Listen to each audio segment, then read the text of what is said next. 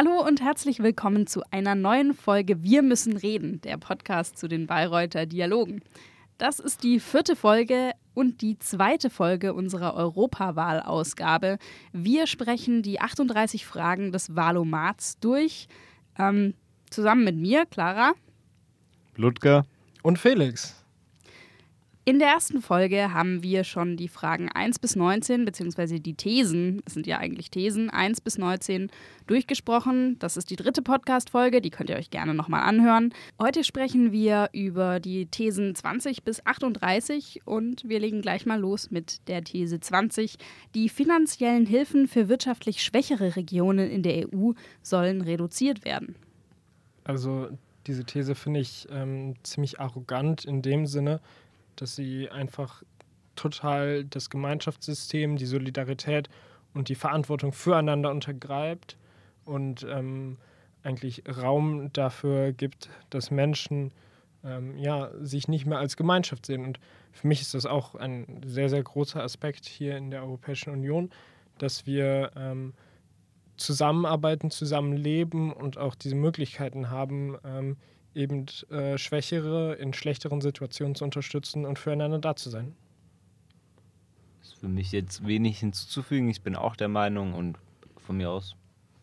Ich kenne mich ehrlich gesagt gerade nicht so richtig zur Lage aus, wer da gefördert wird und warum. Ähm, deswegen würde ich mich da gerade erstmal raushalten. Ähm, ja, also besonders auch, wenn wir jetzt hier, wie an der Uni Bayreuth in Bayern, ähm, da sieht man ja auch besonders, dass nicht nur die Landwirtschaft gefördert wird, eben durch die erste und zweite Säule ähm, in den Strukturen der Europäischen Union, aber auch eben ähm, der ländliche Raum im Vordergrund steht und dass eben hier auch Aspekte beachtet werden, die ähm, ja, jeden Einzelnen, der jetzt andere Voraussetzungen hat, ähm, auch nochmal fördern und äh, somit auch diese Menschen unterstützt ja. und für diese einsteht. Es gibt eben regionale Förderungen, die eben auch, die auch Bayern zugutekommen, und zwar in Höhe von knapp 500 Millionen Euro. Ähm, wenn da so viel Geld investiert wird, ähm, gehe ich schon davon aus, dass da auch in wirtschaftlich schwächeren Regionen Bedarf besteht, ähm, eben zu investieren und auch den Grundsatzgedanken der EU der Solidarität nicht aus dem Auge zu verlieren. Okay, gehen wir weiter zu der These 21. In der medizinischen Forschung sollen Tierversuche weiterhin erlaubt sein? Ja. Ja. Ja, es, es ist einfach der Mensch, der bei uns auch noch im Vordergrund steht. Das ist meine Meinung wirklich. Ähm, wir, wir sollen sehr viel daran setzen, wenn nicht sogar in manchen Situationen fast alles, um äh, die Möglichkeit für ein besseres Leben, ein gesünderes Leben und mehr Chancen auf Leben äh, zu geben. Und da sind dann auch meiner Hinsicht nach äh, ja, Tierversuche in äh, medizinischen Fällen ähm, in Ordnung. Und diese helfen uns als Mensch weiter. Und ja. Ich glaube tatsächlich auch, dass viele Parteien da noch dafür sind, wobei eigentlich alle doch mit der Einschränkung einhergehen, ähm, Tierversuche sind zwar gerade im medizinischen Bereich noch notwendig und noch unumgänglich, aber es gibt Möglichkeiten, das zu umgehen an manchen Stellen. Und wo es Alternativen gibt, sollte man die möglichst nutzen. Also das wäre auch so meine, meine Position, dass wo immer man vermeiden kann, dass Tiere für Experimente leiden, dass man das, dass man da die Alternativen besser erforscht, besser ausbaut und auch nutzt. Da, dem ist aus meiner Sicht auch nichts mehr hinzuzufügen ähm, eben quasi das Tierleid zu minimieren und trotzdem quasi das, das Menschenwohl zu maximieren in, in dem Sinne. Und zwar, ja, indem man doch quasi weiterhin Tierversuche durchführt. Aber eingeschränkt. Da sind wir uns wohl relativ einig. Jetzt zur These 22. Die europäische Polizeibehörde Europol soll weitere Kompetenzen erhalten. Da hatten wir ja in der letzten Folge auch eine Sache mit der Fluggastdatenspeicherung, wo dann aufkam, dass das ja Europol überne übernehmen könnte und äh, da weitere Kompetenzen übernehmen könnte und damit diese Datenspeicherung quasi überflüssig machen würde. Also aus meiner Sicht sollte ähm, Europol weitere Kompetenzen erhalten. Das geht auch ganz klar mit, mit diesem Mantra, das ich persönlich auch vertrete, dass, dass die EU sich weiterentwickeln soll und weiter zusammenwachsen soll, äh, Hand in Hand und aus meiner, meiner Meinung nach steht da nichts im Wege und Ähm, ich glaube, dass man da vor allen Dingen auch, dass man einfach in, zwischen den Nationen einfach besser kommunizieren kann, wenn man so eine europäische Polizeibehörde hat. Und diese auch besonders noch weiterhin stärkt, denn sie existiert ja schon in diesem Rahmen und fördert einfach die Kooperation und den europäischen Gedanken. Ähm, was ich da noch anmerken würde, ist ja, dass gerade ähm, auch in, in der, bei der deutschen Polizei sich zeigt, dass Terrorismus viel effektiver teilweise hätte bekämpft werden können, wenn der Austausch zwischen den verschiedenen Länderbehörden überhaupt funktioniert hätte. Und ich glaube, dass es sinnvoll ist, ähm, das auch auf Europol auszuweiten, da die Kommunikation besser zu machen. Dann muss man vielleicht äh, nicht zu so drastischen Mitteln wie Sammeldatenspeicherung ähm, greifen und kann das irgendwie anders und effektiver machen. Die These 23 ist folgende. Für die Besteuerung von Unternehmen soll es einen EU-weiten Mindestsatz geben. Ja, da sind wir natürlich jetzt bei dem Thema ähm, auch besonders in Irland, die großen Tech-Konzerne wie Apple, Google, äh, aber auch noch andere, ähm, diese eben äh, auch so zu besteuern, dass es für alle EU-Mitgliedstaaten auch fair ist. Denn es ist meines Erachtens nicht angebracht, dass man dass, dass, dass große Konzerne Rosinenpickerei betreiben dürfen und ähm, sich so ähm, dem Wirtschaftssystem einzelner Mitgliedstaaten widersetzen und unsere EU schädigen. Das ist bei mir auch ehrlich gesagt ähm, entweder, egal ob man jetzt die EU als föderalen Bundesstaat am liebsten hätte oder als Wirtschaftseinheit, äh, finde ich es in beiden Fällen absolut sinnvoll, dass es da einheitliche Steuersätze gibt, ähm, selbst wenn man sich nur als Wirtschaftseinheit versteht, weil solange es irgendwie Schlupflöcher gibt in diesem Wirtschaftsraum, der sich eigentlich als gemeinschaftlicher versteht, dann ist das irgendwie mehr oder weniger hinfällig, diese, dieses Selbstverständnis. Und auch sogar diskriminierend, nicht nur hinfällig. Ja, also ich glaube, dass wir uns da sehr einig sind, dass man eben diese Steueroasen innerhalb der EU dadurch schließen sollte und eben auch für eine faire Besteuerung im Endeffekt oder sich einsetzen sollte. Ähm, was, was die FDP da besonders äh, hervorhebt, weshalb sie auch äh, mit Nein äh, beim Wahlomat gestimmt hat, ist, dass ähm, die Bemessungsgrenze eben so unterschiedlich ist und dass man diese ähm, beachten muss. Aber was für eine Bemessungsgrenze meinen die denn da? Naja, besonders die einheitliche Bemessungsgrenze bei, äh, so, einem, bei so einer Unternehmenssteuerung und dass dabei eben, äh, wenn, wenn dieser niedrige Mindeststeuersatz eingeführt wird, äh, schwächere Regionen auch geschädigt werden können. Okay, okay, ich, ich sehe, glaube ich, ungefähr, wo das hingehen soll. Also, dass quasi verschiedene Regionen, die jetzt irgendwie doch noch einen, einen Vorteil haben, dadurch, dass die Steuern da relativ niedrig sind, dass sie quasi oder dass, dass sich wirtschaftsschwächere Regionen nicht dadurch auszeichnen könnten oder investitionsattraktiver machen könnten, indem sie die Steuern senken und dass das Wettbewerbsnachteile gibt. Gut, das ist ein Argument, aber ich glaube, unsere anderen Argumente überwiegen gerade. Zumindest für uns. Die These 24 hatte ich auch als etwas strittig ähm, in Erinnerung. Und zwar, die EU soll sich dafür einsetzen, dass alle Mitgliedstaaten die gleichgeschlechtliche Ehe einführen. Also ich bin dafür, ich finde es gut, wenn sich die EU dafür einsetzt, eben auch, dass die Freiheit des Einzelnen dadurch gewährleistet wird und die Freiheit zu tun und zu lassen des Einzelnen ähm, dadurch gewährleistet wird. Aus meiner Sicht spricht wenig dagegen ähm, und auch hier wieder, die EU würde sich ja nur dafür einsetzen und die EU würde keinen Mitgliedstaat dazu zwingen.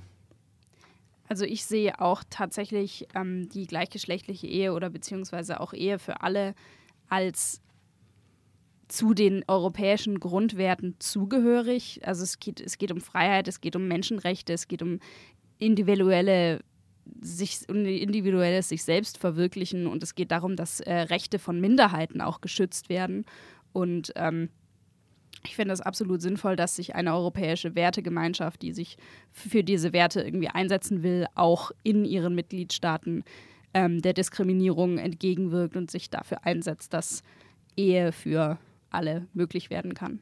Und da würde ich jetzt wirklich sehr gerne noch anmerken, ähm, dass, dass es bei uns in Deutschland ja auch nicht so ein einfacher Prozess war, dass es ja auch ähm, ziemlich umstritten war, auch dann, als es in den Bundestag eingebracht wurde und einfach diese Fragestellung, wie viele Menschen in dem Mitgliedsland stimmen wirklich dieser These äh, überein und ähm, versuchen wir da nicht eine Indoktrination von oben durchzuführen und die Menschen in dem Mitgliedsland äh, dazu zu bewegen, die, unserer Vorstellung zu folgen, dass das der richtige Schritt ist. Und wenn ich mir wirklich ländliche Regionen vorstelle, ähm, die, die eben noch nicht diesen Schritt gemacht haben und noch nicht diese Werte sehen, dann könnte ich mir das schon als ziemlich schwierig und auch als ziemlich hemmend vorstellen, wenn, wenn wir da jetzt sowas einführen. Ja, gut, also ich meine, da muss man jetzt auch nochmal auf den, den Grundsatz vom Wahlomat zurückgehen. Der Wahlomat ist ja da, um festzustellen, wen man, welche Partei zu einem passt und eben die Thesen, ob man da zustimmt oder nicht, das ist ja die eigene Meinung.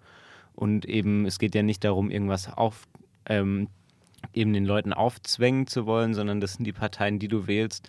Und sowas kann ja auch in der EU nur durchgesetzt werden, wenn es eine Mehrheit gibt. Das heißt, die Leute, die gewählt haben, ähm, wird dann auch, wird dann auch äh, in der EU weit eine Mehrheit gegeben haben, dass sowas durchgesetzt werden kann. Das wird ja nicht an den Leuten vorbei bestimmt. Naja, aber es ist halt eben, ähm, wenn ich mir jetzt vorstelle, dass die EU aus Brüssel als das große Organ, das so weit weg sitzt, ähm, mir jetzt als einfachen Bürger in, in, einem Mitgliedsland sagt, äh, so, das solltet ihr jetzt so umsetzen, weil den Wert sehen wir hier in Brüssel als ganz wichtig an und dann äh, kommt das Argument zurück, ihr seid aber die Urbanen da drüben und äh, wir haben vielleicht noch, die, noch nicht diese Entwicklungsschritte gemacht und würden gerne diesen Prozess für uns selber feststellen und feststellen, dass das auch der Wert ist, den wir mittragen wollen. Ähm, gebt uns doch hier ein bisschen Zeit und unterstützt uns. Ja, also wie gesagt, es geht um ein, ein Sollt. Ähm, die EU soll sich dafür einsetzen, die EU setzt sich dafür ein. Das ist wichtig. Die, die EU wieder zwingt niemandem zu irgendetwas und unterstützt dann eben auch vielleicht genau dazu, dass die Leute eventuell auch zu der Entscheidung kommen, dass sie sagen, für sie ist es okay. Ähm, ja, ich glaube, das ist eine sehr meinungsbasierte Diskussion jetzt. Ähm, denke, es ist auch wichtig, dass wir äh, hier sehen, da würde ich dir auch auf jeden Fall zustimmen, dass wir halt irgendwann zu diesem Punkt kommen, dass jedes Land das für sich selber feststellt, was jetzt da der richtige Weg ist und ähm, genau, dass, dass die gleichgeschlechtliche Ehe eben entkriminalisiert wird, besonders in allen EU-Mitgliedstaaten. Denn das ist äh, für mich noch ziemlich schrecklich, dass das der Fall ist, dass dies kriminalisiert wird. Ich glaube, dass gerade aber ähm, dadurch, dass es vielleicht einen EU-weiten Konsens gibt, dass es auch eine Vorbildwirkung irgendwie gibt und dass das eine Bewegung lostreten kann, dass wir nicht sagen können, wir lassen die da einfach alle mal so ein bisschen in ihrem äh, in ihrer Meinung irgendwie verharren, und warten, bis sie ihren Weg finden, sondern wir sagen, nein, wir haben hier Werte, die wir vertreten und die, die würden wir gerne in allen unseren Mitgliedstaaten irgendwie verwirklicht wissen. Und es gibt eine Bewegung und äh, auch Menschen, die dann vielleicht in Regionen leben, wo ähm, Homosexualität vielleicht tabuisiert ist, vielleicht diskriminiert wird, äh, eventuell auch sehen, wir, wir, werden hier, werden hier wahrgenommen und wir haben hier Vorbilder und äh, wir werden auch unterstützt in unserem Land als Teil der EU. Naja, also ich würde da vielleicht noch gerne anmerken, um jetzt noch auf, auf das größere Bild abzuzielen, wenn man sich jetzt eine EU, wie Jean-Claude Juncker das vorgestellt hat, äh, eine EU der unterschiedlichen Geschwindigkeiten, wenn man daran denkt und dann sieht, dass es gewisse Länder gibt, die sind schon mit den Werten ähm, auf einem ähnlichen Weg, sind schon gemeinsame äh, Schritte gegangen dann kann man dort auch gemeinsam vertiefen und muss halt dann sehen, dass es diese äußeren Gruppen gibt, die vielleicht noch nicht so weit sind und denen auch die Möglichkeit geben, dass sie den Schritt von alleine finden und so auch wieder aufschließen. Und ähm, da ist für mich halt besonders dieses, äh, dieses wir lassen die Länder äh, den Prozess durchgehen. Denn ich finde es ganz wichtig, dass man da zu diesem Ergebnis selbst kommt und ähm, sich nicht äh, abgehängt fühlt und äh, aufgesetzt von oben. Okay, ich glaube, ich sehe deinen Punkt. Ähm, ich würde jetzt allerdings zur nächsten Frage weitergehen, weil wir hier ganz schön lange schon darüber diskutiert haben. Und zwar die These 25. Mitgliedstaaten, die die EU-Regeln zur Begrenzung der Staatsverschuldung verletzen, sollen konsequent bestraft werden. Ich bin dafür, das würde auch Deutschland treffen. Aber wenn es diese Regeln schon gibt, warum sie dann nicht auch irgendwie durchsetzen? Naja, ähm, für mich ist auch da jetzt besonders im Prozess, wenn wir uns Griechenland anschauen, was ja auch einen sehr, sehr schwierigen Gang hatte ähm, über die Jahre, dann sieht man auch besonders, dass die Einschränkungen, die jetzt durch die EU-weite Unterstützung äh, kommen, gar nicht so, so stark sind, sondern vielmehr fördernd und auch äh, großen Spielraum lassen. Wohingegen ähm, die Einschränkungen durch die, durch die ähm, Weltbank doch viel stärker sind und äh, viel mehr Auflagen mit sich beinhalten. Und deswegen sehe ich die EU auch als eine Möglichkeit, dass man eben nicht nur rein einschränkt, sondern auch sagt, wir sehen, dass ihr jetzt wieder von alleine aktiv werdet und dabei wollen wir euch unterstützen und eben nicht nur dieses reine Korsett anlegen, was halt eben dann der letzte Schritt für mich durch die Weltbank ist. Ludger enthält sich.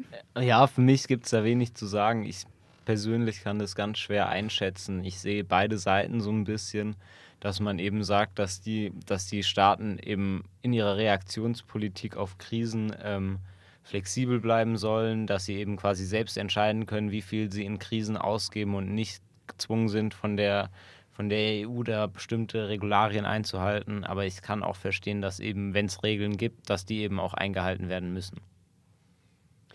Okay, Gehen wir weiter zur nächsten These. In allen Mitgliedstaaten soll eine Lkw-Maut auf Fernstraßen eingeführt werden. Da waren wir uns am Anfang gar nicht so sicher, was diese These eigentlich soll, bis jemand ergoogelt hatte, dass, ähm, oder beziehungsweise im Valomat äh, nachgelesen hatte, dass die ähm, FDP zum Beispiel dafür ist, um den Wettbewerbsnachteil abzubauen, dass die Schiene besteuert ist und die LKW, der Lkw-Transport eben nicht. Und in dem Fall finde ich das tatsächlich sehr sinnvoll. Ja, ich glaube, ähm, einfach diese, dieses klare Bild, was da aus der Politik gemalt wird, dass der Lkw ähm, nicht als das ähm, schützenswerte und auch unterstützenswerte ähm, Projekt und ähm, Beförderungsmittel gilt. Das ist ähm, ein Punkt, der hier ganz klar hochkommt. Aber zum anderen muss man auch sehen, dass, dass wir irgendwo das Subsidiaritätsprinzip haben und dass wir jetzt nicht ähm, für alle Mitgliedsländer einfach so entscheiden können, ihr müsst jetzt zwingend äh, diese Lkw-Maut einführen, weil ähm, ja jedes Land da irgendwo Souver Souveränität hat und auch ähm, sich selber engagieren kann und wir diese Regeln bisher noch so haben und eben noch kein Bundesstaat sind. Aber die Höhe von der Lkw-Maut, so wie ich das jetzt aus der Frage rauslese, kann ja dann ähm, in den Staaten jeweils ähm, unterschiedlich sein. Das heißt, man ist nicht so stark bindend, aber ich fände eine Bindung persönlich schon gut, eben weil Lkw aus meiner Sicht nicht das optimale Medium für, für Ferntransporte ist, sondern dass man eben vielleicht mehr auf Schienenverkehr äh, umstellen könnte und die Möglichkeit auch hat und eben aber kein Investment in die Schienen gemacht wird, und zwar nicht nur Deutschland, sondern europaweit. Okay. Ähm, jetzt geht es zu einem ganz anderen Thema, weg von der Wirtschaft hin zu den Werten. Die These 27 lautet, die Europäische Union soll sich als christliche Wertegemeinschaft verstehen. Ja, also ich denke, das ist wirklich unser Ursprung. Äh, daher kommen wir, besonders wenn man sich die ähm, die ersten Mitgliedstaaten anschaut, ähm, besonders Deutschland ist sehr christlich geprägt und einfach ähm, diese Werte, die, die damit einherschwingen, sollen für mich nicht verloren gehen und besonders auch aus diesem Grund, dass wir sehen, wo kommt die EU her, in welchem Zeitraum, wann wurde sie gegründet und ähm, ja, welche Werte gingen damals mit einher und welcher Gedanke schwebt in dieser Zeit vor. Und ähm, ich würde mir wünschen, dass man in 50, 100 Jahren noch weiß, es lag daran, weil diese Werte damals vorgeherrscht haben, dass man eben miteinander äh, im Dialog agieren möchte, dass dies äh, heute immer noch so ist. Für mich kommt dann natürlich die Frage auf, was sind denn christliche Werte und sind die Werte, die wir heute vertreten, überhaupt unbedingt christlich oder sind sie einfach durch die Gesellschaft so geprägt und entstanden worden?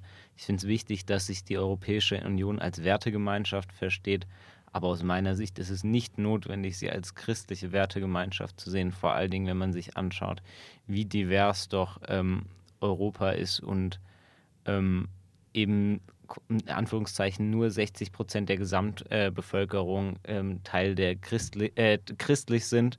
Ähm, deswegen finde ich Wertegemeinschaft ja wichtig, christlich aus meiner Sicht nicht notwendig.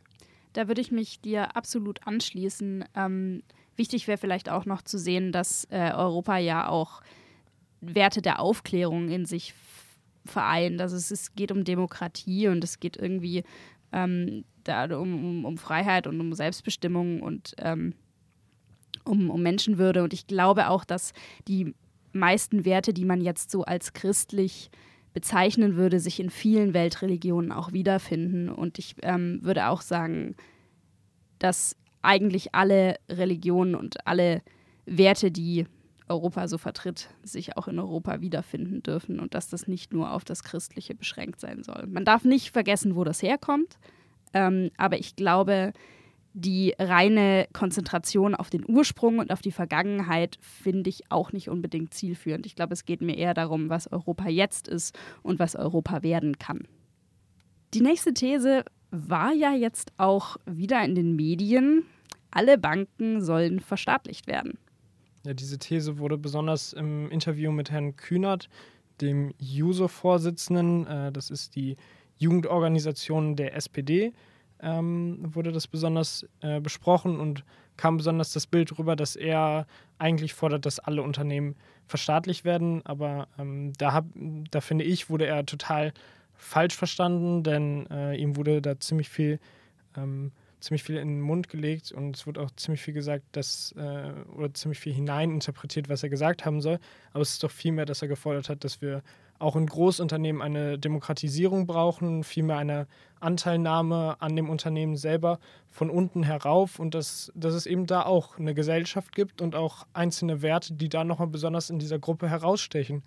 Und dass es eben wichtig ist, dass man dieses auch anerkennt und ähm, sich gemeinsam da zu besseren Prozessen und auch vielleicht ähm, integrativeren Prozessen für alle im Unternehmen einsetzt. Also wir waren jetzt gerade auf der Unternehmensseite. Es geht ja eigentlich um Banken. Ich muss sagen, ich bin absolute Laien. Ich kann mich dazu eigentlich nicht qualifiziert äußern, weil ich nicht weiß, was die Konsequenzen einer Verstaatlichung einer Bank sind. Habt ihr dazu noch Meinungen oder gehen wir weiter? So. Also mir fällt es auch ganz schwer, das zu bewerten, eben weil mir die ökonomische ähm, Expertise da reich, äh, unzureichend ist meine. Aber ich habe das Gefühl, dass irgendwo doch vielleicht ein wahrer Kern oder ein, ein, guter Grundsatz hinter, hinter der These steht, der ich zustimmen kann, eben, dass man den Banken irgendwie bis zu einem gewissen Grad Macht abnehmen sollte. Erst recht, wenn man sich nochmal die Krise von 2008, 2009 vor Augen ruft äh, oder vor, ins Gedächtnis ruft. Ähm, ja. Okay, ich glaube, damit hätten wir unser Laienwissen ausge, ausgeschüttet und äh, wir gehen weiter zur These 29. Alle Asylsuchenden, die versuchen, über das Mittelmeer in die EU zu gelangen, sollen in ihre Heimatländer zurückgeführt werden. Ich glaube, da waren wir uns auch sehr, sehr einig. Ja, also ich denke, ähm, nur weil man den Weg quasi ähm, nach Europa sucht und dann vielleicht nicht äh, die richtige Wahl getroffen hat und vielleicht auch noch nicht mehr die Bildung dazu hatte, zu wissen, was wirklich jetzt der richtige Prozess ist, ähm, sollten wir jetzt nicht diskriminieren und wirklich Leute ausschließen, die berechtigte Gründe haben, zu uns zu kommen und wirklich fliehen, weil es in ihrem Land nicht auszuhalten ist und weil es wirklich Grund dazu gibt. Also es gibt ja ethische Grundsätze, an die sich auch die EU hält ähm, und eben es gibt einen Grund, warum, warum es Asyl gibt und warum es das Recht auf Asyl gibt äh, und dem dann von vornherein ähm, dem das den Leuten abzusprechen, nur weil sie über das Mittelmeer kommen, in Anführungszeichen, ist aus meiner Sicht Schwachsinn. Und ich glaube, dass wir da auch gar nicht viel länger drüber zu diskutieren brauchen. Okay. Dann geht es weiter mit der 30. These. Die EU soll ihre Sanktionen gegen Russland abbauen. Ja, man muss ganz klar sehen, dass seitdem es diese Sanktionen gibt, sind eben die Verhältnisse verschlechtert. Ähm, es ist einfach nicht mehr das, was es vorher war. Aber man muss auch ganz klar sehen, dass, dass wir weiterhin mit Russland handeln. Sei es jetzt beim Gas oder ähm, sei es bei anderen Gütern. Und wir stehen, wir stehen weiterhin in Kommunikation, aber es ist einfach für mich auch vielleicht ein spannender Punkt, darüber zu streiten, wieso man jetzt nicht diesen weiteren Schritt in der Kommunikation wagt und einfach sagt, wir gehen jetzt auf Russland, auf die Russen einen Schritt zu und ähm, versuchen ein Vorbild zu sein für Miteinander. Ja, das, also ich meine, es hat ja schon einen Grund, warum es Sanktionen gibt, vor allen Dingen, wenn man sich jetzt die Krim oder auch die Grenzlage zu Georgien anschaut. ähm, hat, die, hat Russland einfach starke Grenzübertretungen, die man aus meiner Sicht nicht akzeptieren sollte als EU. Deswegen bin ich dafür, dass man die Sanktionen nicht abbauen sollte. Wie viel Wirkung sie jetzt zeigen, ist natürlich immer fraglich bei sowas. Ähm, aber wichtig als, als Zeichen ist es auf jeden Fall. Und ähm, ja, es ist halt schwierig als EU zu sagen, dass man den Handel mit, der mit Russland komplett kappt, vor allen Dingen, weil wir eben von russischem Gas sehr abhängig sind, auch in Deutschland. Aber ja, ich finde es auch eben wichtig, dass wir jetzt gemeinsam da stehen und erstmal so gemeinsam diese Linie fahren und zeigen, das sind unsere Werte, das sind unsere Vorstellungen. Und ähm, unter dem Gesichtsaspekt ähm, bin ich auf jeden Fall dafür, dass wir jetzt erstmal de den Prozess langsam angehen. Ich glaube, ich würde mich eher äh, Ludger anschließen, dass es einfach wirklich auch ein klares, klare Kante ist dagegen, ähm, dass Russland einfach so in die Ukraine einmarschiert ist und das man eigentlich nicht so richtig tolerieren kann. Andererseits ist da immer noch Krieg und es hat irgendwie nicht so, es scheint nicht so wahnsinnig effektiv gewesen zu sein. Auf der anderen Seite, ähm, was wäre passiert, wenn die Sanktionen nicht da gewesen wären? Man weiß es nicht, es gibt sicher Zahlen. Die habe ich nicht im Kopf. Ja, man gibt der Ukraine auf jeden Fall mal ein Zeichen von Sicherheit und äh, davon, dass man sagt, Demokratie setzt sich durch. Und darauf zu verzichten, ähm, finde ich nicht sinnvoll. Gut. Die nächste Frage ist wieder eine Umweltfrage. Und zwar, in allen EU-Mitgliedstaaten sollen Plastikverpackungen besteuert werden ja, ein klares Zeichen an die Welt. Ähm, wir wollen uns auch entwickeln. Wir wollen alternative und auch innovative Möglichkeiten fördern und ähm, besonders hier aktiv werden und zeigen, dass wir als die EU, die vielleicht jetzt nicht so viel zur Weltverschmutzung durch Plastikmüll beiträgt, aber die trotzdem als eine Gesellschaft ähm, sich immer noch steigern möchte und zeigen möchte, dass wir, dass wir hier aktiv sind. Auch von mir ein ganz klares Ja und das wäre vor allen Dingen mal ein richtiges Zeichen und nicht nur irgendwie so, ich weiß nicht, äh, mehr als das mit dem Plastikstrohhelm, was irgendwie einfach nur so wie eine Phrase jetzt dasteht und aber wirklich wenig Auswirkung hat, finde ich das wichtig, dass wir das machen, um vor allen Dingen auch ähm, zu fördern, dass nach Alternativen gesucht wird, weil sobald das besteuert ist und sobald die Leute Zwang haben zu suchen, werden sie auch nach Alternativen suchen und wahrscheinlich auch finden. Das glaube ich auch, dass das tatsächlich ein Anreiz sein kann für Unternehmen, die auf Plastikverpackungen äh, setzen, ähm, da nach innovativen anderen Lösungen zu suchen. Auch wenn sich jetzt vielleicht erstmal diese Besteuerung auch auf den Konsumenten umschlägt, was man vielleicht auch als bewusster Konsument in Kauf nehmen möchte und sich dann nach Alternativen umschaut. Ja, ich glaube auch einfach kaum, dass es, dass es zwingend sein muss, dass dass da praktisch wirklich sehr viel Veränderung, dass da wirklich ein großes Ergebnis von wegen, wir reduzieren unseren Müllberg und weltweit haben wir jetzt einen riesigen Einfluss, sondern vielmehr dieser psychologische Aspekt und der Gedanke einer Wertegemeinschaft und dafür, wofür wir einstehen und was wir erstreben. Setzt vor allen Dingen auch daran an, wo man eben leicht Plastikverpackungen äh, ersparen kann, zum Beispiel wie einfach bei Sachen wie Gemüse, Obst und Gemüse. Da kann so einfach Plastikmüll reduziert werden und da, das tut keinem weh. Da bin ich auch voll bei dir. Also, die nächste These. In der EU sollen Initiativen gegen Antisemitismus finanziell unterstützt werden. Wir haben immer noch eine Verantwortung dafür, dass äh, Minderheiten geschützt werden und ähm, besonders die Diskriminierung von einzelner Gruppen kann ich gar nicht unterstützen und äh, lehne ich vollkommen ab. Daher finde ich es auch wichtig, dass die EU aufklärt, denn Bildung ist ja auch mit eines unserer wichtigsten Güter und dadurch haben wir halt eben die Möglichkeit, auch die Menschen zu respektieren, so wie sie sind. Da könnte man jetzt dagegen halten, warum, also Antidiskriminierung von mir aus, Minderheitenschutz von mir aus, warum ausgerechnet explizit Antisemitismus? Da könnte man natürlich dann ganz einfach sagen, naja gut, wir als Deutschland vor allem oder aber auch insgesamt die EU, das ist ja, hat ja alle Länder zumindest in einem gewissen Maße betroffen, müssen äh, gegen Antisemitismus stehen, vor allen Dingen eben mit der deutschen Historie. Und aus meiner Sicht steht das gar nicht zur Debatte. Ähm, ich bin der Meinung, dass das finanziell unterstützt werden soll. Ich bin auch der Meinung, Nee, nur ja. die, die Frage ist halt, warum gerade das? Ähm, ich hätte jetzt eher darauf angespielt, dass man sagt, dass gerade jetzt in Umfragen auch in äh, Europa übergreifend die Menschen das Gefühl haben, dass der Antisemitismus zunimmt und dass gerade das vielleicht ein Grund wäre, sich diese Form der Diskriminierung, sich dieser Form der Diskriminierung besonders zu widmen. Zusammengenommen natürlich mit der deutschen Geschichte die ich auch für sehr relevant und wichtig halte.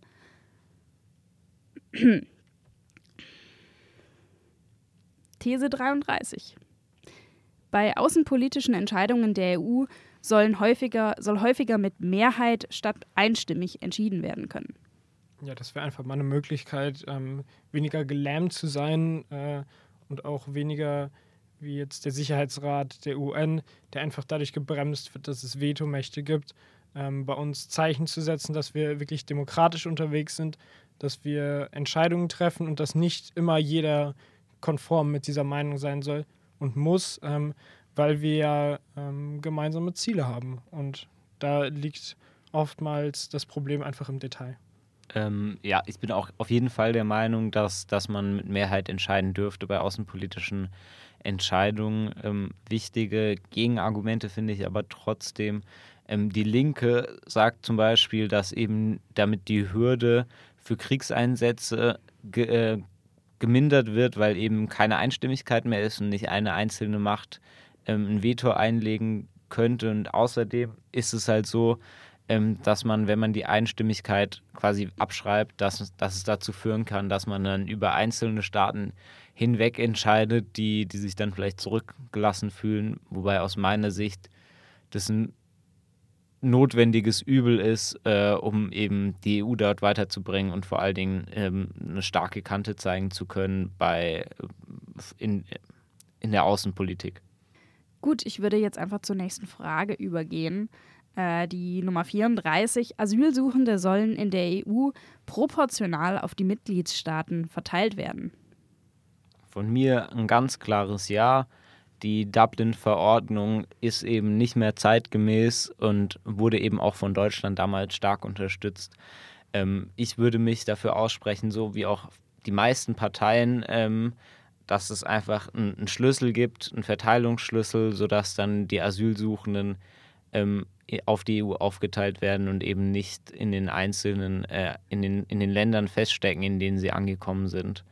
Ähm, da spricht auch relativ wenig dagegen. Es wehren sich eben nur einige äh, EU-Staaten, wie zum Beispiel Ungarn, weil sie einfach keine Flüchtlinge aufnehmen wollen. Die sprechen sich dann für ein Solidaritätsprinzip aus, ähm, wo sich dann jeder freiwillig dazu verpflichten kann, jemand aufzunehmen, aber niemand muss. Finde ich schwierig. Ich bin dafür, dass die EU auch dort zusammenstehen sollte in ihren human humanitären Werten und eben nach einem Schlüssel, der über wirtschaftliche Stärke, Bevölkerung etc. geht, einfach aufteilen sollte, die Asylsuchenden aufteilen sollte. Ich glaube, hier wird auch gerade ähm, absolut aneinander vorbei diskutiert und aber auch vorbei gehandelt. Ähm, ich glaube, dass das Problem mit Dublin ist einfach, dass äh, ja, die Verordnung gilt, der, derjenige muss Asyl dort beantragen, wo er das erste Mal die EU betritt. Und das sind wahrscheinlich oder das sind größtenteils, wenn sie nicht einfliegen, die Länder, die ans Mittelmeer angrenzen momentan. Und ähm, ich habe gehört, dass es schon den Trick gibt, äh, dass wenn ein Flüchtlingsschiff anlegt in Italien, dass sie die Menschen auf einen Hocker oder auf ein Stück Teppich treten lassen, wenn sie aussteigen und dann direkt in einen Bus verfrachten, sodass sie rechtlich gesehen den Boden der EU dort überhaupt nicht betreten haben und sie dann über die Grenze bringen. Ich glaube, dass das irgendwie zeigt, dass das hier Defizite sind und ähm, dass man sich da andere Lösungen einfallen muss, einfallen lassen muss, äh, um die Staaten, die jetzt gerade den Großteil der Flüchtlinge aufnehmen müssten oder den Großteil der Asylanträge bearbeiten müssten, einfach entlastet werden. Ja, da muss man auch einfach ganz klar sagen, wir haben Italien da allein gelassen. Wir hätten viel mehr unterstützen müssen und ähm, das war einfach ein gefährliches Handeln und fahrlässig, was wir da gemacht haben. Und äh, da würde ich halt jetzt gern nochmal darauf zurückkommen, wenn, wenn man sich jetzt eine EU vorstellt, wo, eben, wo es eben Länder gibt, die sowas nicht unterstützen können, sei es jetzt Ungarn oder auch andere wie Polen, ähm, dann müssen wir uns eben darauf einigen, dass es halt einen gewissen Rahmen gibt an Mitgliedsländern, die diesen, äh, diesen Prozess zusammen durchmachen und das auch zusammen integrativ äh, bewerkstelligen. Also einfach eine kleinere Gruppe, die sich dafür sehr stark einsetzt. Ich bin mir nicht sicher, ob das nicht zur weiteren Fragmentierung irgendwie führen würde. Ich wäre bei sowas eher skeptisch. Aber gehen wir weiter zu These 35. Die Fangmengen für die europäische Fischerei sollen stärker begrenzt werden. Also ich würde da jetzt Pro und Contra abwiegen. Einmal Pro, dass wir die Überfischung erstmal stoppen, verhindern und auch langfristig unsere Bestände sichern können. Und natürlich auch international, sei es äh, bei wirklich großen äh, Fischereinationen ein Zeichen setzen könnten. Aber zum anderen Contra, dass wir dadurch natürlich die Leute, die, äh, die am Meer leben, die durch diese Berufe wirklich, ähm, ja, die dadurch wirklich äh, überleben müssen und die kein, kaum eine andere Möglichkeit haben, ähm, die dadurch eigentlich fast schon äh, ans Existenzminimum drängen würden und äh, nur diese ähm, Fischerei in irgendwelchen Aquakulturen ähm, vorantreiben, die dann im Endeffekt auch mit irgendwelchen Fischen aus Übersee gefüttert werden. Also ich finde das Argument schwierig zu sagen, dass man die Leute an den Existenzrand drängt, weil wenn wir durch Überfischung ein Problem mit, mit der Nachhaltigkeit der Fischerei haben, dann werden die Leute ja äh, langfristig gesehen sowieso Probleme mit ihrer Existenz haben. Deswegen finde ich es wichtig, einfach früh schon mal einen, Einschnitt zu machen und zu sagen, ja, wir sollten die, die Fangmengen ähm, stark begrenzen. Ähm, da stimme ich dir vollkommen zu, aber mir ist noch besonders wichtig, dass man diese Menschen nicht allein lässt in diesem Prozess und dass man sie mitnimmt und ihnen zeigt, ähm, wir tun es nicht euretwegen, sondern wir tun es für die Umwelt und für uns alle. Und langfristig eben auch für euch, nicht nur, nicht nur, leidet jetzt vielleicht kurzfristig darunter, aber langfristig ähm, ist da, glaube ich, für jeden eigentlich, äh, sind da die Vorteile zu sehen. Da würde ich zustimmen und äh, überleiten zur nächsten These. 36. Es sollen wieder dauerhafte Grenzkontrollen zwischen den Mitgliedstaaten der EU stattfinden. Ähm, ja. wir, wir, haben jetzt schon groß über die EU, über die Rolle und über die Möglichkeiten diskutiert. Natürlich könnten jetzt hier manche anführen, äh, Kriminalität würde dadurch äh, verringert werden und wir hätten mehr Sicherheit innerhalb der EU. Aber äh, wenn wir uns jetzt einfach vorstellen, welches Zeichen das in dieser jetzigen Welt, wo Protektionismus auf dem Vormarsch ist und wo einfach Angst geschürt wird, da ist das für mich ähm, persönlich kein Anreiz und auch keine Möglichkeit, um zu zeigen, dass wir als EU Vertrauen in uns, in die Mitgliedstaaten, in das Wir haben und ähm, dass wir einfach gemeinsam diesen Schengen-Raum aufrechterhalten, stärken und eben durch Mittel wie Europol oder Fluggastdatenspeicherung ähm, auch so Sicherheit schaffen können und eben nicht zwingend äh, an den Grenzen kontrollieren. Ähm, weil ich kann mich nicht daran zurückerinnern, an so ein Bild ähm, an einer Grenze zu Niederlande oder sei es in ein anderes europäisches Land kontrolliert worden zu sein und dieses Bild einfach der Freiheit äh, in Europa und der Bewegung, die dadurch für uns möglich ist, das möchte ich gern aufrechterhalten und glaube ich, ist auch ziemlich wichtig für uns alle.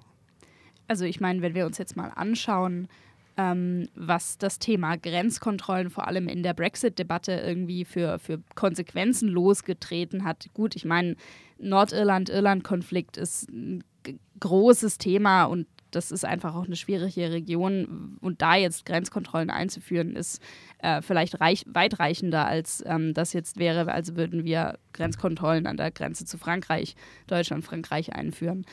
Aber ich glaube, dass ähm, dadurch ja auch Handel behindert wird, dass der, dass der Binnenmarkt irgendwie einen Großteil seiner, seiner Flexibilität wahrscheinlich verlieren würde durch, durch verstärkte Grenzkontrollen. Und ähm, ich glaube, das würde auch das Vertrauen in die EU und ähm, in die Zukunft der EU nicht gerade stärken.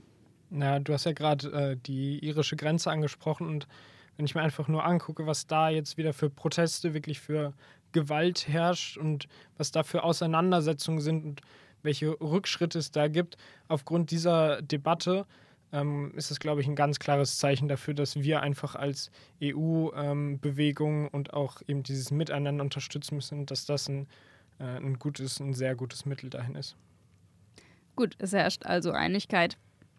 Die Frage 37 ist vielleicht eine der ideologischsten und persönlichsten Fragen, die ähm, im Valomat gestellt werden. Nämlich die EU soll sich langfristig zu einem europäischen Bundesstaat entwickeln. Ja, also ich meine, das ist ja so ein bisschen schon, schon diese Metaebene gewesen, die wir doch den ganzen Podcast über hatten. Wohin soll sich die EU entwickeln? Und das ist jetzt quasi die konkrete Frage dazu. Äh, soll die EU sich zu einem europäischen Bundesstaat entwickeln? Für mich würde ich sagen, ich bin da eher positiv und würde eher sagen, ja, wir sollten uns zu einem europäischen Bundesstaat entwickeln. Ähm, ist aber sehr schwierig. Also es gibt viele Probleme, die man eben auf nationaler Ebene nicht lösen kann, die vielleicht dadurch besser auf äh, europäischer Ebene gelöst werden könnten. Ähm, aber ich sehe auch, dass eine EU eben starke Nationalstaaten braucht, um, um über alles getragen zu werden. Dass die EU eben Staaten braucht, um, um von, von denen zu leben. Ich weiß nicht, ob das so ähm, alternativlos ist, dass Staaten unbedingt gebraucht werden. Das ist vielleicht gerade auch einfach nur ein man kennt es nicht anders und man kann es nicht, sich nicht vorstellen, dass es anders werden kann. Aber vielleicht ist dieses, diese Vereinigte Staaten von Europa irgendwie auch so eine Art Zukunftsvision, auf die man irgendwie hinarbeiten kann. Dass man sagt, man, man überwindet äh, Nationalismus, man überwindet irgendwie diese Kleinstaaterei, sondern man sagt, wir, wir fühlen uns als Europäer und ähm, wir haben verschiedene Regionen, die haben Unterschiede wir haben verschiedene Sprachen, wir haben verschiedene Kulturen und die sollen auch sich auch gar nicht, ähm, die, die sollen auch erhalten bleiben. Das ist, ich würde jetzt gar nicht sagen, wir brauchen eine europäische Einheitskultur oder wie auch immer. Das ist ja ähm, ganz selbstverständlich. Und die einzelnen Staaten können ja auch immer noch ihre, die einzelnen Bundesstaaten können ja auch immer noch ähm, Kompetenzen behalten, damit das Ganze nicht an eine Zentrale, an eine Zentrale in Brüssel irgendwie geschickt wird und sondern irgendwie noch nah bei den Bürgern bleibt. Aber grundsätzlich gefällt mir eigentlich die Idee eines weiter zusammengewachsenen Europas ziemlich gut. Ja, also ähm, ich finde ich find eure beiden Ansätze und eure Gedanken sehr spannend und ähm, ich kann mir auch gut vorstellen, dass einfach diese Wirkung in die Welt hinaus, äh, eben schon wie wir beschrieben haben, die ja eigentlich schon so schwierig zurzeit ist und ähm, so diffus manchmal erscheint, ähm, dass das eine gute Möglichkeit wäre, eben um den Leuten zu zeigen, wir gehen diesen Schritt, wir wollen uns zusammenschließen und wir wollen ein Zeichen setzen. Ähm, und wenn man einfach nur schaut, wie lange dieser Prozess schon andauert und dieser Gedanke im Raum steht, dass wir einen Bundesstaat äh, gründen könnten, ähm, sei es eben dann paneuropäische Gedanken äh, schon in den 70er Jahren oder andere ähm, Vorstellungen. Aber für mich ist einfach dieser Gedanke, dass wenn wir uns jetzt noch diese Verschiedenheit der Werte, wir haben schon vorhin darüber gesprochen, sei es bei der gleichgeschlechtlichen Ehe, sei es bei Meinungsfreiheit und Pressefreiheit, die zurzeit sehr im Raum steht, ähm, die nicht von allen Mitgliedstaaten eingehalten wird. Einfach bei solchen Debatten sehe ich noch nicht den großen Konsens, dass wir uns alle da zusammen hinentwickeln ähm, können. Deswegen würde ich gerne nochmal auf das Bild zurückkommen, dass wir ein Europa der unterschiedlichen Geschwindigkeiten eben unterstützen sollten und eben sehen sollten, dass es eine Gruppe gibt an inneren Staaten, die schon wirklich sehr, sehr weit fortgeschritten sind. Die waren vielleicht auch mit äh, am längsten dabei und haben einfach wirklich äh, Antrieb und ähm, Vorstellung davon, wohin Europa gehen kann. Und daher ist auch diese Möglichkeit viel größer, was diese Staaten gemeinsam schaffen können, als in diesem großen Komplex, der sich dann aber doch in anderen Entscheidungen und anderen Bereichen immer wieder mit dazuschließen kann und eben nicht alles zwingend mittragen muss, was der innere Bereich äh, zusammen integrativ beschließt. Okay, ähm, das Konzept ist mir relativ neu. Ich glaube, da werde ich mich mal noch einlesen. Ähm, ich würde überleiten zur allerletzten, zur 38. These. Es ist ein kleines bisschen abfallend irgendwie in der Signifikanz. Ähm, Jugendliche sollen ab 16 Jahren bei der Europawahl wählen dürfen. Also ich war mir relativ unsicher, wie ich auf die Frage antworten soll, lange Zeit. Und lustigerweise habe ich gerade heute einen Artikel dazu gelesen in der Süddeutschen Zeitung. Ähm, und zwar der Kolumnist hat sich dafür ausgesprochen, dass ja, ähm, die Jugendlichen mit 16 Jahren wählen sollten, eben weil wir ihnen ja auch schon so viel Recht und Verantwortung geben. Ähm, bis zu ihrem 16. Geburtstag, also dass man quasi schon mit, mit 14 strafmündig wird, mit 16 ähm, Wein und Bier trinken darf ähm, und so weiter. Und er war eben der Meinung, ähm, dass man dann auch diese Jugendlichen in die Verantwortung ziehen kann und auch muss, äh, ein Stück weit ähm, wählen zu gehen und, und ihr Europa, ihr eigenes Europa mit, mitzubestimmen. Und ich glaube, ich stimme da auch weitestgehend zu. Also ich meine, wenn ich mir jetzt überlege, ich wäre jetzt 16 bei dieser ähm, Europawahl und dürfte dann in fünf Jahren erst wieder mitwählen. Das ist schon ein ganz schön großer, ähm, großes Spektrum. Und irgendwie hätte ich das, hatte ich das Gefühl, dass ich äh, als 16-Jährige schon reif genug gewesen wäre, auch ähm, mich irgendwie zu informieren. Das ist natürlich immer die Frage, wer ist wie erwachsen ist man mit 16 und wie informiert und wie politisch interessiert. Ähm, aber grundsätzlich ist es ja gar nicht so falsch, erstmal dieses Recht zu gewähren. Und die Leute, die dann politisch interessiert sind, die werden wahrscheinlich wählen. Und vielleicht sind es auch die, die dann nicht so politisch interessiert sind, dann wählen die vielleicht auch erstmal nicht. Ich die, weiß es nicht. Die Frage der politischen Interessiertheit, glaube ich, stellt sich halt nicht nur bei 16-Jährigen, sondern auch generell. Ähm, was mich davor immer so ein bisschen abgehalten hat, zu sagen, ja, ähm, wählen mit 16 ist, dass ich sage, man ist doch mit 16 noch sehr beeinflussbar von seinen Eltern, Lehrern und so weiter. Ähm, aber eben, was in dem Artikel angeführt wurde, ist dass, oder was er argumentiert hat, ist, dass Jugendliche sich doch sehr kritisch mit, mit den Haltungen ihrer Eltern auch im Normalfall auseinandersetzen und politisch auch gar nicht unbedingt auf einer Wellenlänge sind mit ihren Eltern ähm, und, und vielleicht auch ein sehr großes Interesse haben, sich eben mit den Debatten auseinanderzusetzen. Also ähm, wenn, wenn ich jetzt daran zurückdenke, was meine Meinung und meine Vorstellungen waren, als ich noch 16 Jahre alt war, und ich glaube, das können wir alle noch so grob, ähm, dann, dann merke ich schon, dass natürlich es gab Vorstellungen, es gab Motivationen, aber ähm, das war jetzt nicht zwingend dann der Gedanke, dass ich, dass ich dann äh, immer auch schon wusste, die Partei steht genau für meine Werte ein und würde jetzt genau zu mir passen. Und es war auch nicht so, dass ich äh, wirklich informativ äh, schon gebildet war in diesem Bereich, was eigentlich die EU ist und was, was unsere Möglichkeiten dadurch sind. Und einfach dieses, dieses Rechtssystem, was wir bisher noch darum haben. Ich verstehe natürlich vollkommen eure Aspekte ähm, von der Einbezugnahme und ähm, ja, eben der Förderung von Jugendlichen und jungen Menschen. Ähm, aber ich muss einfach meiner Meinung nach daran, muss man daran appellieren, dass es eben noch nicht äh, volljährige Menschen sind und somit auch ähm, eben noch nicht voll darüber entscheiden dürfen.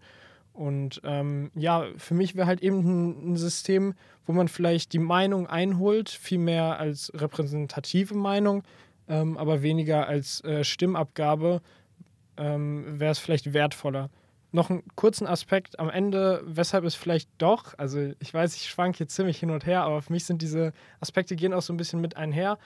Und zwar ähm, einfach, wir sind die Jugend, wir sind, wir sind noch jung, wir sehen die EU mit all ihren Chancen und Möglichkeiten und deswegen sollten wir das eigentlich auch nutzen, was uns hier geschenkt wurde und ähm, daraus möglichst was machen und aktiv werden und äh, ja, die EU für uns gewinnen und mit unserem Willen und unseren Möglichkeiten entwickeln.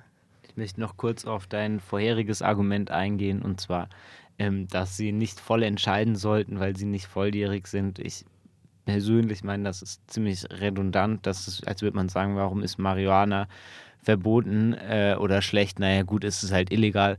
Ähm, das führt nirgendwo hin, das hat, hat keine wirkliche Begründung und ähm, das Wahlalter nur auf das rechtliche Volljährigkeitsalter zu stützen, deswegen vielleicht auch fraglich. Ja, ich glaube, über Marihuana wollen wir äh, jetzt nicht mehr diskutieren, aber ähm, ich kann auf jeden Fall verstehen, worauf du da abzielst. Alles klar, an dieser Stelle würde ich die Runde jetzt gerne mal schließen und euch fragen, was hat euch am besten gefallen? wollt ihr eure Meinung uns kundtun? Wir haben eine E-Mail-Adresse, die da lautet podcast.bayreuther-dialoge.de, unter der ihr uns eure Meinungen, eure Anregungen und auch eure Kritik gerne schicken dürft zu der letzten Folge und zu dieser Folge über den Valomat, über die Europawahl. Und wir können einfach nur einmal nochmal sagen, geht wählen. Felix möchte noch was sagen. Ja, und zwar, ähm, wie wir jetzt über die Fragen des Valomats gesprochen haben, kann ich nur jeden dazu ermutigen, äh, ermutigen ähm, sich selber hinzusetzen und auch mal diese Fragen durchzugehen und zu schauen, was man eigentlich denkt, was die eigenen Vorstellungen sind, denn so wird die Meinung geformt. Und es gibt auch ganz, ganz viele kleinere, unbekanntere Parteien im Valomat, die es sich, bei denen es sich vielleicht lohnt, äh, sie sich einmal anzugucken. Also nicht nur die großen, bekannten Parteien zu vergleichen, sondern vielleicht auch mal in die kleineren, unbekannten hereinzugucken. Vor allem, weil ja auch bei der Europawahl ähm, es keine 5%-Hürde gibt. Das heißt, dass kleine Parteien, kleinere Parteien auch sehr leicht eben ins Europaparlament rutschen können. An dieser Stelle ist, denke ich, alles gesagt für diese Folge. Wir freuen uns auf eure Rückmeldungen und wir freuen uns, wenn ihr auch bei der nächsten Folge wieder einschaltet, wenn es heißt, wir müssen reden.